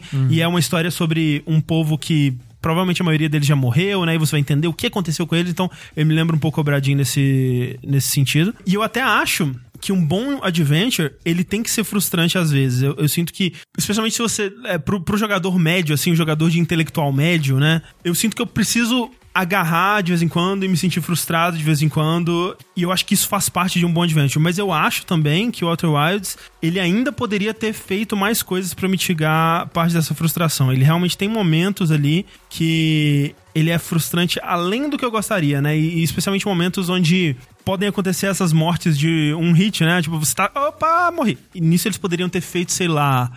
Mesmo que limitado, um quick save, alguma coisa assim, ou então até coisa que o, o Majora's Mask faz, ou mesmo o Sex Brutal faz, que é ah, me deixa avançar um pouco no tempo, sabe? Me deixa, tipo, eu, eu sei qual ponto do tempo eu tenho que estar tá para acontecer o que eu preciso. Eu não quero ficar à toa esperando 15 minutos, sabe? E de vez em quando ele te faz fazer isso, isso é meio frustrante. Mas é aquela coisa, eu sinto que no escopo geral, isso acaba sendo insignificante. O, o, meu problema, o que eu sinto que é o meu problema maior deles, pelo menos, é que eu sinto que ele não me fez, para mim, um bom trabalho de me justificar por que, que eu tô jogando esse jogo, sabe? Uhum. Mas é, mas é parte do risco que um jogo desse corre, que é assim, o jogo, ele ele vai te dar uma introdução e ele vai te apontar em certos lugares, né? E aí, cabe ao jogador decidir o que ele vai fazer, né? E, e eu acho que ele faz isso mal, sabe? Por exemplo, dois jogos que são sobre loop, não necessariamente temporal, mas são sobre um loop simples de coisas que você vai fazer e a mistério descoberta é o Sex Brutale e o Hair Story, por exemplo. Uhum. O Hair Story, a história te instiga muito rápido. Uhum. As primeiras palavras que. Tipo, o primeiro vídeo que aparece e as a temática, as coisas que ele já te deixa curioso para pesquisar, ele te deixa curioso muito rápido. Uhum. O Sex Brutale, o primeiro capítulo dele de tutorial ali já é muito instigante sim, também. Sim. Então, o problema para mim do Outer Wilds é que ele não te instiga muito, sabe? Para mim, pelo menos, ele fez um péssimo trabalho de me deixar curioso para fazer qualquer coisa naquele mundo, sabe? Uhum. Ele só, tipo, falou: você acordou, vai aí, é sua vida, velho. Se é. vira, sabe? E para mim, isso não é muito legal. Tipo, sei lá, a, o sentimento é quase pega o Fallout 3 você saiu do vault, tem um mundo inteiro na sua frente, é. sem, sem nada para te apontar para lugar nenhum, nada claro, sabe? Então, eu acho isso. Eu, eu concordo com algumas coisas e discordo com algumas coisas. Por exemplo, estou estou Hair Story Sexy Brutale, o Hair, o Hair Story não joguei ainda, mas eu quero jogar. Mas Sexy Brutale, no meu caso, por exemplo, é engraçado que a gente tá falando sobre loops, eu não achei tão interessante, eu achei o mundo dele muito legal, mas achei ele muito obtuso. Eu achei que a, os puzzles deles nunca, nunca são, tem uma, uma fluidez de tu não ser tentativa e erro, e eu acabei desistindo do jogo, quero voltar ainda, mas eu acabei desistindo na época. Eu, eu acho que o Walter Wilds, como o André falou, tem um risco por ele ser um jogo mais aberto, ele tem um risco de tu cair em partes desinteressantes. E existem partes interessantes Sim. dependendo do contexto que tu tá, que tu vai olhar, é. caralho, o que é isso aqui? Tipo, ah. Eu não tenho o contexto ainda para entender. É. é. E aí nisso eu entendo a tua frustração. Agora, a parte de eu não acho que ele te guia, eu não concordo tanto com isso. Porque tu falou para mim, ah, mas o jogo não quer que eu vá em Dark Bramble, que é o nome do mundo. Ele foi o terceiro mundo que eu fui. E eu fui e não foi um pouco na sorte, mas eu acho que por ser, por ser um jogo, apesar de ser um jogo extremamente focado, ele é um pouco sistêmico em certos aspectos também. Por ele ter esses sistemas, tu consegue desvendar algumas coisas mesmo sem um contexto. Então, nesse mundo eu consegui achar uma coisa, que é uma coisa bem legal, que eu não vou, não vou falar aqui. Daqui, o que eu achei, eu já tenho várias outras pistas para seguir. Então, eu meio que um dos primeiros mundos que eu fui acabou sendo Dark Bramble, até porque o Giants Deep, que é uma, uma Nossa, Dark Bramble foi o último que eu fui. Então, eu, o, o, o Dark Bramble, eu fico assustado, mas para mim o que me deixava tenso, que era uma das primeiras recomendações ao Giants Deep, cara, esse foi um dos últimos que eu explorei. Uhum, porque eu entra, cara, eu juro pra você, eu ficava mal, mano. Eu, eu travava, assim. Então, basicamente, eu, eu, eu, O que, que eu não concordo, basicamente, muito é a ideia de, ah, sei lá, não é recomendado tu ir nesse aqui. Eu acho que, na verdade, tu pode ir e às vezes vai ser frustrante. Tipo, qualquer mundo é recomendado. Isso que eu gosto do Outer Wilds. Qualquer mundo que tu vai, tu vai achar alguma coisa. É, você tem o potencial de achar alguma coisa. Exatamente, tem a chance é. de achar, tipo, e às vezes é um pouquinho na sorte, como aconteceu comigo, de eu dar um clique, eu, ah, isso aqui, e aí eu testar e dar certo, sabe? Foi um pouco na sorte, mas acabou dando certo. E às vezes não, às vezes tu realmente e pousa e tem umas coisas mais óbvias. Mas o lance pra mim, pode ser a forma que eu jogo, é que se eu empaco demais numa parte, e isso que eu acho legal que esse jogo permite, é que se eu chego no mundo e eu tô muito frustrado com alguma coisa que eu não acho nele, eu posso simplesmente ir em outros, sabe? Talvez no final, quando tu já tem várias É, então, no final é mais E aí isso realmente teve umas partes que eu empaquei, eu fiquei... E aí isso foi uma coisa que daí também depende. O Ricardo tipo, falou pra mim, ah, mano, quando eu pouso ali eu quero saber tudo. E eu não, sabe? Eu pouso, eu fico, ah, fui, descobri um monte de coisa, tá, travei aqui, não tenho a mínima ideia. Eu penso, ah, mano, então a resposta tá em outro planeta. Tipo, essa era a minha coisa e, eu ia pra outro planeta. E até, e até coisa assim, tipo, o lance do loop, né? Ele funciona pra mim no sentido que, tipo, geralmente o que acontecia comigo era eu pousei num planeta, desci da minha nave. E eu vou explorar. E eu vou tentar descobrir o máximo de coisa que eu conseguir. E eu provavelmente vou morrer. Seja quando o tempo acabar ou quando acontecer alguma merda, eu vou morrer. E eu vou morrer fora da minha nave. E o seu caderninho, né? O seu caderninho de informações, seu, seu diário de viagem, digamos assim, onde fica um- tudo que você descobre, ele fica na sua nave, né? É, isso é. Então, pra você ver exatamente o que que você descobriu, porque ele até te fala, ok, você explorou essa área X, tem mais coisas pra você explorar nela, né? Fica um íconezinho é, laranja do lado assim, ou se você explorou tudo, não fica nada, né? Então, até pra você saber se, ok, eu descobri tudo que eu precisava descobrir nesse lugar. Então, o que acontecia comigo era que o início do loop era sempre emocionante e divertido, porque eu vou voltar pra minha nave e descobrir tudo que eu. saber tudo que eu descobri e ver como que essas informações se relacionam com outras e ver pra onde que eu posso ir em seguida pra descobrir mais coisas, sabe? Então era sempre assim, eu, eu chegava num lugar, às vezes não acontecia nada. Ou eu descobri uma coisinha que não me parecia muito interessante e eu morria. E aí eu, não, mas tudo bem, vamos pensar no que aconteceu e pensar o que, que eu posso fazer em seguida. Aí eu olhava na nave via, ok, ah, isso aqui que falta pra eu entender melhor o que tá acontecendo aqui, vamos pra lá então. E aí eu ia. O, o lance do jogo é, ele, ele não é perfeito, ele vai ter momentos frustrantes, mas eu realmente acho que a experiência, ela tá tão além disso, sabe? Que vale a pena aguentar um pouco essas frustrações pra, e jogar o Outer Wilds. Eu, eu acho que é um negócio, tipo, como ele tá tentando tantas coisas novas, é inevitável que vai ter uns tropeços ali, sabe? E não, ah, não é que ele vai revolucionar a geração ou coisa tipo, até porque eu não acho que ele tá fazendo tanto sucesso, infelizmente, eu não sei. Quem tem Xbox e tá no Game Pass, por favor, É baixem. verdade, tá no Game Pass, né? É, mas assim, é, ele tenta umas coisas diferentes. Eu realmente acho que ele acerta muita coisa. Ele cria uma experiência, pô, pra mim foi inesquecível. E em questão de exploração espacial, em questão de ficção científica, é, eu acho que em jogos, é, tu citou Mass Effect, eu acho que por mais que tenham expressões e nos diálogos, tem muitas coisas de tu saber que é uma raça alienígena, a forma que tu dialoga com esses personagens, todas essas raças alienígenas, é muito familiar. É uma coisa, tipo, familiar no sentido confortável, tipo, ah, tu consegue entender como é que tu conversa com o Rex, é, com Aham, o Azari, com, tipo, sabe? São, cara, são raças extraterrestres, sabe? Então, teoricamente é pra ser uma coisa super diferente, mas ao mesmo tempo tem essa coisa familiar, óbvio, é um RPG e tal, e eu não acho que isso é uma crítica ao jogo. É mais o meu ponto de ficção científica quando eu lembro, eu penso, sei lá, em Stellaris, que é um jogo de, de, de estratégia. Mano, as tramóias que rolam ali é coisa que, ah, mano, acontece aqui Sim. no planeta Terra, sabe? Tipo, por que, que a gente sempre tá em guerra? Por que sempre tá dando merda? É por coisas que também acontecem em Stellaris. E eu acho que o que esse jogo faz de tão legal, não nas relações entre os personagens, que também é familiar, ah, em muitos momentos, apesar de ser bem menos constante, né? E eu acho que o Snowmite tem umas coisas bem diferentes. Uhum. É na parte de exploração, de chegar num planeta e realmente falar, cara, isso aqui é outro planeta. Isso aqui é uma coisa que eu não Sim. tenho o mínimo conhecimento e eu tenho que aprender o ecossistema, o, o- como é que a natureza funciona, sabe? Então, cada planeta que tu entra, qualquer um deles, ele- é, e eu vi isso numa entrevista que, tipo, eles tiveram um problema, que eles começaram a fazer uns planetas e pensaram, ah, a gente tem que ver uma forma de otimizar isso. Só que, cara, não tinha como otimizar. Porque cada planeta é muito diferente a forma que ele funciona. E, de novo, o jogo tem um pouquinho de negócio de sistema. Então tem gravidade diferente, a forma que ele orbita no, no, no, sistema solar é diferente. E esses ciclos, eles são permanentes, né? Eles eles eles estão acontecendo, mesmo que você não esteja no planeta X, se você tiver no planeta Y durante os primeiros 5 minutos e for pro planeta Z dali a 10 minutos e voltar pro planeta X no, no final, tudo que era pra ter acontecido nele enquanto você não tava lá ainda tá acontecendo, Ainda tá né? acontecendo, aham. Então é, é é impressionante do ponto de vista técnico mesmo, sabe? Sim. Não, e, e total, e aí tu. É, é, eu, eu vi uma entrevista com os desenvolvedores ele fala, então a gente tava pensando no design do jogo,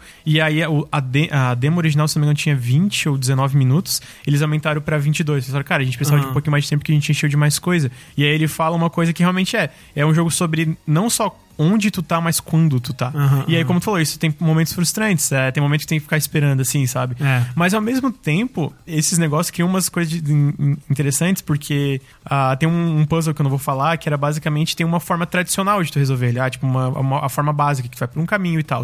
Mas se tu espera o tempo bastante, Aham. Ele vai estar em outro lugar Sim, que tu pode é. entrar da forma que quiser, É. sabe? E a forma que eu fui foi essa, então eu pensei, essa é a certa. E aí depois que eu terminei o jogo, eu fui ler as impressões da galera lá comentando, e aí eu vi que tinha outra forma, eu fiquei, nossa, tipo, legal isso também, do jogo permitir, por ter umas, umas partes sistêmicas, apesar de ser um jogo muito focado na história e tal, ele tem umas partes sistêmicas, ele permite um pouco dessa expressividade do jogador, sabe? E a última coisa que eu vou falar é que, assim, é, que nem você tá falando, né, de, comparando com Mass Effect, Stellaris, outros jogos de ficção científica, que sempre tem. O conflito muitas vezes vem da relação entre essas raças, ou conflitos entre outras raças, ou conflitos com né, alguma coisa que tá acontecendo no mundo, ou seja lá o que, o que for, conflitos políticos, ou o que quer que seja. E esse jogo, ele é um jogo 100% não violento, ele não tem combate, ele, ele mal tem a opção de você agir com violência com alguma coisa no mundo. Eu não falo nem só de outros animais ou criaturas, tipo planta, sabe? Tipo, meio que não tem como você, sei lá, cortar uma árvore, né? Sim.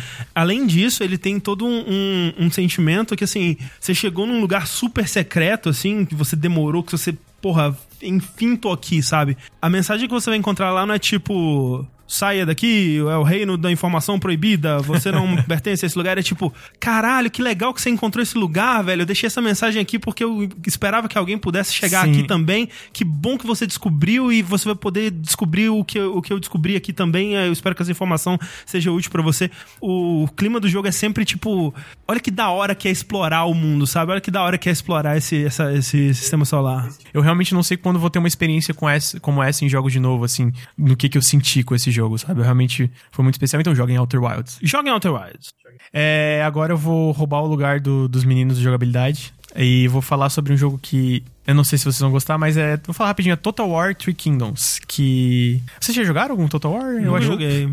Eu acho que deviam dar chance, é, apesar de ser, não sei se vocês são fã de estratégia, desse tipo de coisa. Ele é bem diferente, cara. Ele é um jogo que mistura um pouco da parte de que eles chamam de Grand Strategy, né? Tipo jogos como, sei lá, é, Europa Universalis, Crusader Kings. Crusader Kings, esse tipo de coisa. Ah, também de Civilization, que tem a parte meio do mapa, meio. Não é hexágono exatamente, mas de territórios divididos, sabe? E a parte em tempo real de jogos de estratégia, que é quando tu entra na batalha. Que daí tem essa parte, tu tá num campo de batalha, só que ele é super massivo, né? Tu tem essas tropas, então, sei lá, são 100 cavaleiros, é, 150 soldados, e aí tu comanda e quando tem esse embate, é essa porradaria, soco e uma- um, caos ali, né? Então, Total War Three Kingdoms, eu sou um, um fã da série faz um tempo, eu nunca me- não me considero nenhum expert, pra deixar claro, mas sou um fã, joguei o Shogun, joguei o Home quando era mais novo, joguei um pouco do... Warhammer. É, o Warhammer, é, esse eu adoro. E teve um que era de, de barcos, é, Na- Napoleão Total War, eu acho que é o nome.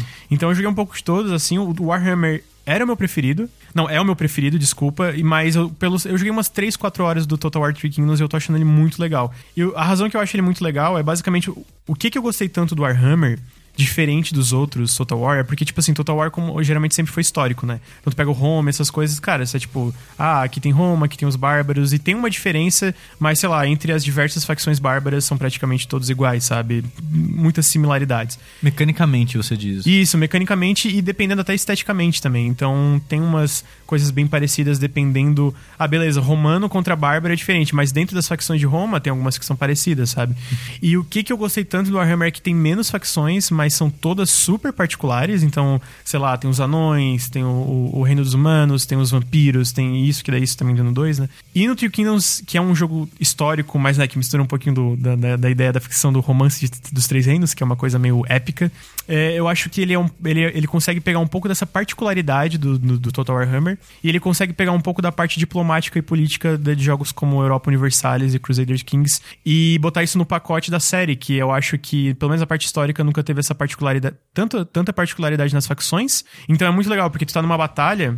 Ah, como eu falei, tem, tu tem essa parte do mundo, né? Esse mapa mundi, que tu consegue mover uma unidade de comandante. Então tu pode ir numa cidade, tu pode querer batalhar, tu pode tentar eh, dominar a cidade, ou tu pode só andar e explorar, e, tipo, pra ver o mapa e decidir se quer atacar alguma coisa ou não, dependendo de quantas tropas tem. Então essa parte é mais de posicionamento, de decidir onde é que tu vai expandir o teu território. A parte de batalha, agora, quando tu entra na batalha, o que, que é legal é porque agora tem os comandantes. Então tem um modo histórico pra vocês verem, pra, pra, pra quem é purista da- da- do- dos Total War históricos, tem um modo his- histórico mesmo, né? Só que o, o modo campanha principal é o modo ro- o romance dos três reinos. Então quando tu entra, o comandante é uma unidade solitária, tipo, é só ele. E esse lance da, da, da unidade de comandante ser sozinha, tipo, deixa tudo muito mais épico que é a ideia. Então, quando tu vai atacar, tipo, ah, tu vai com os cavaleiros atacar e o comandante junto, tem essa coisa de inspirar os, os, os guerreiros e eles, ah, começar a, às vezes, tipo, tinha umas coisas de meio brilhar e atacar os inimigos e ficar mais forte, tu conseguir derrotar um exército muito maior que o teu, às vezes, por causa da inspiração que o teu comandante faz. E uma coisa que eu achei bem legal também, que é, é pequena, é basicamente quando um comandante vai com um comandante batalhar, meio que o abre um círculo. E eles começam a duelar no meio da batalha, que tá todo mundo e todo mundo fica tipo, Da nossa, hora. eles estão duelando, sabe? Então, eu não vou falar muito porque realmente é um jogo muito profundo e eu não tenho conhecimento disso bastante, mas é uma série bem legal e bem diferente. E esses toques do Three Kingdoms, que eu, pelo que eu joguei um pouquinho, eu tava achando muito legal. E eu curto é, é, é, essa história oriental e tal. Inclusive, comprei o livro do, do Three- o primeiro livro do Three Kingdoms pra começar a ler. E eles, pelo. Eu li umas 100 páginas só, mas tava bem fiel em relação a algumas coisas, sabe? Tipo, Tem, um- tem a cena que o Lubei bebe uma Pepsi. Essa eles cortaram. E pra fechar o vértice, então, eu vou falar de um jogo que me surpreendeu, que foi a Plague Tale Innocence. É o jogo dos ratos. Eu quero jogar esse jogo, Sushi, me, me venda esse jogo. Ah, é difícil. Porque assim, esse jogo ele é um jogo muito interessante, mas é muito falho. Então é, é difícil. Mas assim, eu me surpreendi porque ele é um jogo publicado pela Focus, que normalmente é, é aquela publisher Double A, né? É a que vai trazer pra você The Surge. E Eles eu- que trouxeram Darksiders? Não, não, Darksiders é a... A THQ Nordic. É THQ Nórdica. É tipo, é sempre jogo mid-tier, assim, que você vai ver a Focus trazendo. Então, quando eu, eu fui jogar o Plague Tale, eu fui meio que esperando, ah, vai ser aquele jogo que quer ser de gente grande, É. mas eles não estão lá ainda porque não tem um investimento, né? Os caras É aquele têm a jogo- paixão, mas não têm o dinheiro. É aquele jogo que é muito bonito em screenshot, mas quando você vai jogar... É. e uma coisa que me surpreendeu é, ele é muito bonito. Ah. Eu tava vendo um vídeo da, da Digital Foundry, deles pegando as versões de PC e console e vendo as partes técnicas e tal. Assim, bem impressionante. Ah. O jogo é, um- ele é bem competente tecnicamente, ele é bem bonito. Mas ele me surpreendeu que eu achei que ele seria mais curto. Ele é bem longo, tem umas 15, 20 horas. Os capítulos são longos, tem bastante coisa pra você fazer. Então ele me surpreendeu em- basicamente em tudo dele, assim. Eu, eu achei que ele ia ser um jogo meio feinho, meio clunk, que não teria muita dublagem, que não teria muita animação, as animações não seriam muito boa, seria um jogo simples mecanicamente. E eles superou todas as minhas expectativas, em todos os sentidos dele, assim. Mas eu acho que, de modo geral, a parte mais interessante pra mim é a história. Ela mais pro final, ela fica meio estranha. Porque assim, o jogo, ele é basicamente um livro de young adult. Hum, É tipo, como que eu posso descrever? É tipo Hunger Games, sei. que é... Hunger Games acho que é isso, né? Tipo, é young adult, mais focado talvez pro público feminino, talvez. Talvez. E esse jogo é bem isso. Ele é um. A história do jogo. Todos os personagens principais são adolescentes ou crianças. A protagonista é, principal é uma, é uma menina, é uma mulher. E, e, é- e é tipo que não crível nesse sentido, sabe? Que tipo, é um monte de adolescente que tá salvando um mundo, sabe? Então me lembra Hunger Games nesse sentido. Sei. É sempre adolescente que vai. Olha, uma criança de 14 anos encontrou uma de 12 e as duas vão se juntar e matar um monte de adulto, sabe? E salvar o mundo. É, de certa forma, anime, só que com o filtro de, de, sei lá, de narrativa ocidental mesmo. Aí o plano de fundo da história é o seguinte: você tá lá no- no- na floresta com seu pai, quer, sei lá, seu aniversário de alguma coisa. Aí você tá lá brincando de. É funda, porque por algum motivo o seu passatempo é arremessar funda. O que, que é funda? É. É o que usou, o Davi usou pra matar o Golias. Ah, tá. Aquele que gira. É, é tipo. É uma linha que no meio dela tem um, tipo uma bolsinha de couro. Sei. Nessa bolsinha de couro você vai colocar uma pedra, você vai girar, você vai segurar essa linha, as extremidades com a sua mão, girar, soltar uma dessas essas extremidades e arremessar essa pedra. Aí você tem lá, você tá brincando com a sua funda, e quando você volta pra sua casa, os templários invadem, mata sua família, mata sua mãe, quer sequestrar seu irmão e você É um foge. jogo medieval? É medieval, se passa 1300 e alguma coisa. Porque ele é meio que uma ficção histórica. Ah. Ele pega a parada da peste negra. Ele acontece na época da peste negra na Europa. Especificamente na França. Tanto que. Acho que o estúdio também é francês que fez o jogo. um monte É, de. é Azobo. Az, Azo- eu não sei pronunciar. A Sobo é, uma coisa assim. É, tanto que muita gente sugere você jogar dublado em francês. Porque foi a dublagem principal, Ah, onde teve mais investimento. É, a sincronia, que tipo, eu sei que uma coisa que incomoda o André é que todo mundo fala, ah, o metrô você tem que jogar em russo porque se passa na Rússia e não sei o que lá e da, da, da. Só que a sincronia labial tá pra inglês. É. É, o mundo meio que não tá preparado, porque tipo, tipo, tem legenda do mundo e a legenda do mundo meio que não segue direito quando você faz isso. E nesse jogo não. Se você tá jogando em francês, a sincronia labial Ó, tá gosto. do francês. O jogo ele se adapta todo pra fazer sentido Gosto. Pra jogar em francês e tal. E a dublagem em francês realmente tá muito boa da grande maioria dos personagens. É foda porque tem muito disso de diálogo enquanto você joga. E como a gente já manja de inglês, a gente tem menos esse problema de ter que acompanhar a legenda pra entender o que tá acontecendo. Então, jogando em francês, daí tem esse problema a mais, né? De você vai ter que prestar mais atenção na legenda e meio que parar de jogar algumas vezes pra ouvir o que tá acontecendo. Mas aí tem isso, né? Tipo, os templários. tem- Tipo, o templário templário mesmo. Não é templário Assassin's Creed. Por algum motivo bizarro, estão atrás do seu irmão, mataram sua família. E esse primeiro um terço do jogo é você fugindo dos templários que tá caçando você. E o jogo, ele é basicamente um jogo de stealth. Porque a pessoa protagonista ela tá sempre com o irmão, uma parada meio. Ico, sabe?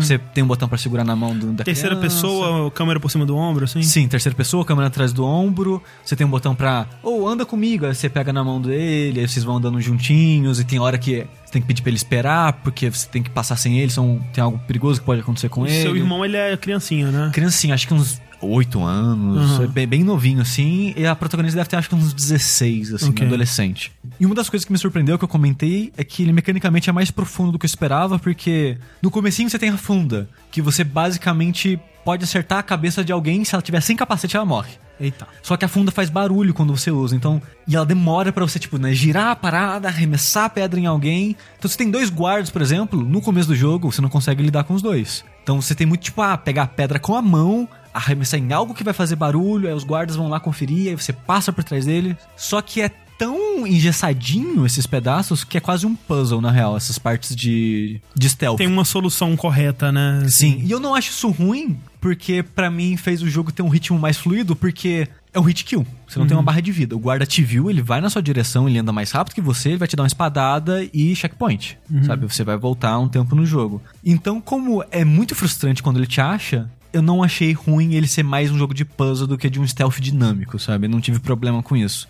E ele quase todo encontro de puzzle ele apresentava uma coisa nova. Pelo menos todo capítulo, né? Que ele é segmentado em capítulos e todo capítulo ele vai ter algo diferente, porque no começo, que eu comentei, você tá fugindo de templários. Aí ele vai apresentar munições diferentes, porque você vai ter uma munição de fogo, coisas que você pode interagir com os guardas de maneira diferente, é- ou jogando uma pedra num algo de metal que vai fazer barulho, ou você aprendendo a usar jarro, porque o jarro você pode jogar em qualquer lugar vai fazer um barulho porque vai quebrar e o guarda vai pra lá. Ele vai sempre te apresentando, ensinando coisas novas, então você vai meio que enxergando aqueles puzzles de maneira diferente, até que chega um ponto que a peste negra alcança o jogo de uma maneira bem mágica e mística, assim, porque teve né, a peste negra, hoje em dia a gente sabe que a doença foi passada por ratos, só que a maneira que o jogo coloca isso, os ratos são uma entidade. Tipo, tem uma. Basicamente. Quase inseto, sabe? Porque eles têm essa inteligência de, de manada. É quase uma dinâmica de fluido quando você vê no mundo. Porque, tipo, é muito, muito, muito, muito, muito rato. E eles estão saindo de todas as frestas e todos os buracos e todas as coisas. E a maneira que eles existem no mundo parece água. A maneira que É eles. quase uma água negra. Sim. né, é porque estão, invadindo é um bolo de carne de rato, um em cima do outro e correndo e tal. Só que eles têm medo de fogo. Fonte de luz, na verdade. Qualquer fonte de, de luz os ratos evitam. Então, quando você tá lidando com os ratos, é basicamente um puzzle tipo, ah, beleza. Eu preciso de uma tocha. Ah, tem uma tocha ali. Só que como é que eu chego lá? Ah, eu tenho essa munição que incendeia algumas coisas. Então, tem, sei lá, pilhas de feno no caminho. Aí você taca fogo na pilhas de feno, enquanto antes do fogo apagar, você passa correndo, aí você vai pegar a tocha e acender. Sempre um puzzlezinho pra lidar. Aí depois, e o jogo coloca só os ratos. Aí depois mistura as pessoas com os ratos. Depois você ganha umas ferramentas pra lidar com os ratos que você pode usar os ratos contra as pessoas. Então, tipo, eu achei legal isso, sabe? Que ele fez um bom trabalho, que ele é longo, mas ele tava constantemente te apresentando algo novo pra recontextualizar como você vai interagir com as pessoas, como você vai interagir com os ratos e como usar os dois um contra o outro nesses puzzlezinhos. Então isso eu achei bem legal. O que eu desanimei no final é que ele. Eu acho ele meio longo demais. Mesmo que mecanicamente ele conseguiu se manter relativamente interessante o tempo todo, a melhor parte era a história. E a história meio que se perde, que ela fica fantástica demais. E eu fiquei meio decepcionado com isso. E é tudo muito fácil, é tudo muito simples, sabe? Fantástica Tipo, nesse sentido dos adolescentes vão salvar o mundo, você diz? também. E, é, e, tipo, mágico mesmo, sabe? Ah, tá. Chega a ter coisas mágicas. A, a, a fonte de origem dos ratos é algo mágico e místico, sabe? De onde eles vêm, pra onde eles vão. É. A, a doença que eles estão causando, sabe? É que parece, né? A maneira que o jogo trata, sim. Quando você vê os ratos, parece uma coisa. Parece, não parece algo natural, né? Exato. E Olhão vermelho, né? Umas coisas. Ah, bem- então. Não, e tipo, cara, você vê o último chefe, que o jogo ele tem boss battles. Ah. Cara, o último chefe é tipo, se dá risada, sabe? Ah. Quando você chega naquele ponto. Então, o último um terço do jogo, assim, a maneira que a narrativa desenrola, eu fiquei um pouco decepcionado, apesar de algumas coisas eu tenha, eu, eu ter achado interessante. Tipo, nossa, o jogo tá fazendo isso, que interessante. E ele tem um subtítulo Inocência, porque ele certamente vai ser uma trilogia aí, pelo menos, sabe? Sim, sim. que os adolescentes descobrem coisas da vida que vão ter consequências pra história, para os próximos capítulos dessa aventura, dessa jornada aí dos adolescentes, sabe? Crônicas de Plague Tale. É tipo isso. então eu só fiquei meio decepcionado, porque eu acho que ele ficou fantástico demais, sendo ele que ele começa, tipo, crível e trágico e meio que tocante até. E depois meio que vira uma história de adolescente onde todo mundo é amigo e todo mundo se ama e a força da amizade vai salvar o mundo, sabe? E eu fiquei meio decepcionado com isso no final das contas. Que triste. Mas, mas é um jogo bem mais competente do que eu esperava, dado o investimento, o tamanho do estúdio. Acho que é o primeiro jogo, pelo menos desse nível do estúdio. Eu sempre serei o defensor dos jogos B. Jogos 2A, porque eles são clunky, eles são em alguns aspectos mal feitos, mas eles trazem coisas que a gente não tem mais. Então, tipo, jogos como a Plague Tale, sei lá. Bom, esse ainda tem, mas de estúdios específicos e super ricos, tipo, sei É. lá, Naughty Dog. Então, tipo, eu gosto muito também de jogo Double Way, assim, porque você sempre tem aquelas experiências que são falhas, mas interessantes. É, isso também eu acho. E, esse, e eu acho que esse estúdio ele não arrisca tanto assim, na real. Ah. Eu, eu acho que ele não tem esse positivo dos jogos menores de arriscar pra caralho. Ele, na verdade, ele tenta ser muito formulaico, Ah, próximo de um jogo grande, sabe? Ele, Entendi. ele quer muito ser um jogo grande.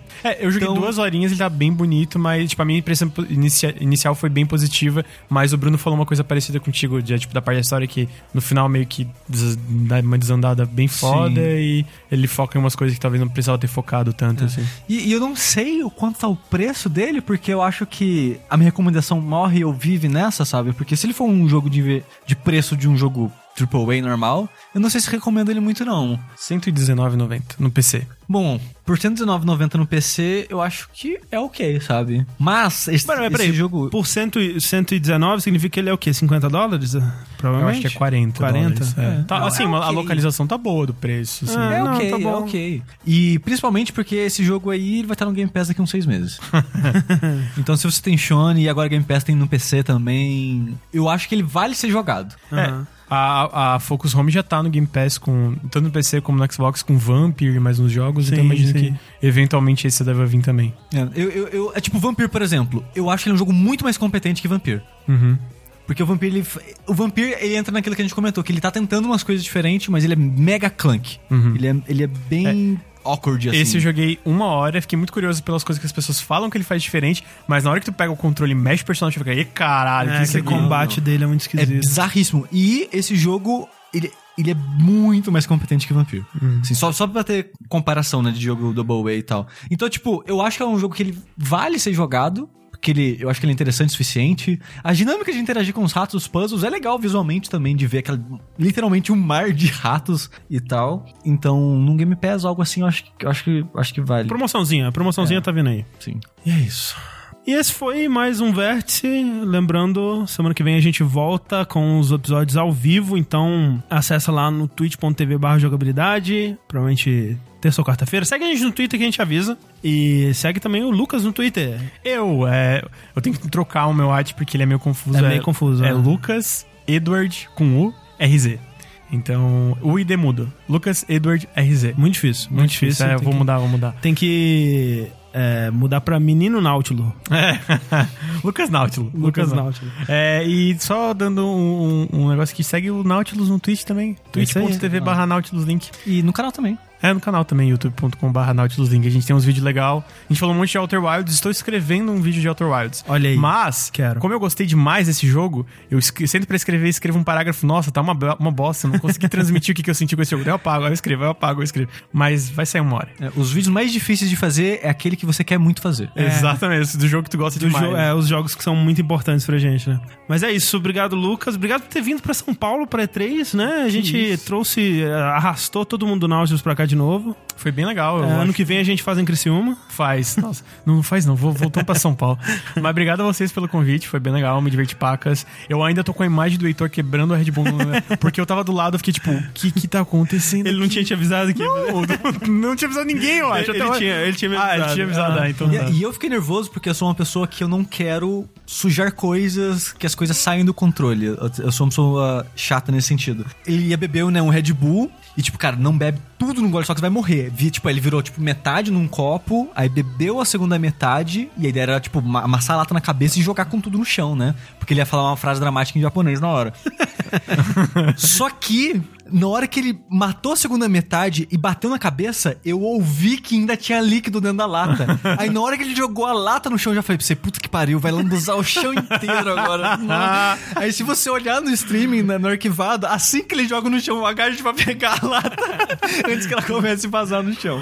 Foi, foi engraçado. E também o Ricardo sentando. Porque o André tá aqui falando merda. Eu fiquei, o que isso, cara?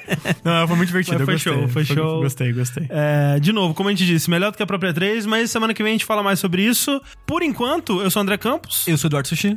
E eu sou o Lucas Nautilus. e até a próxima.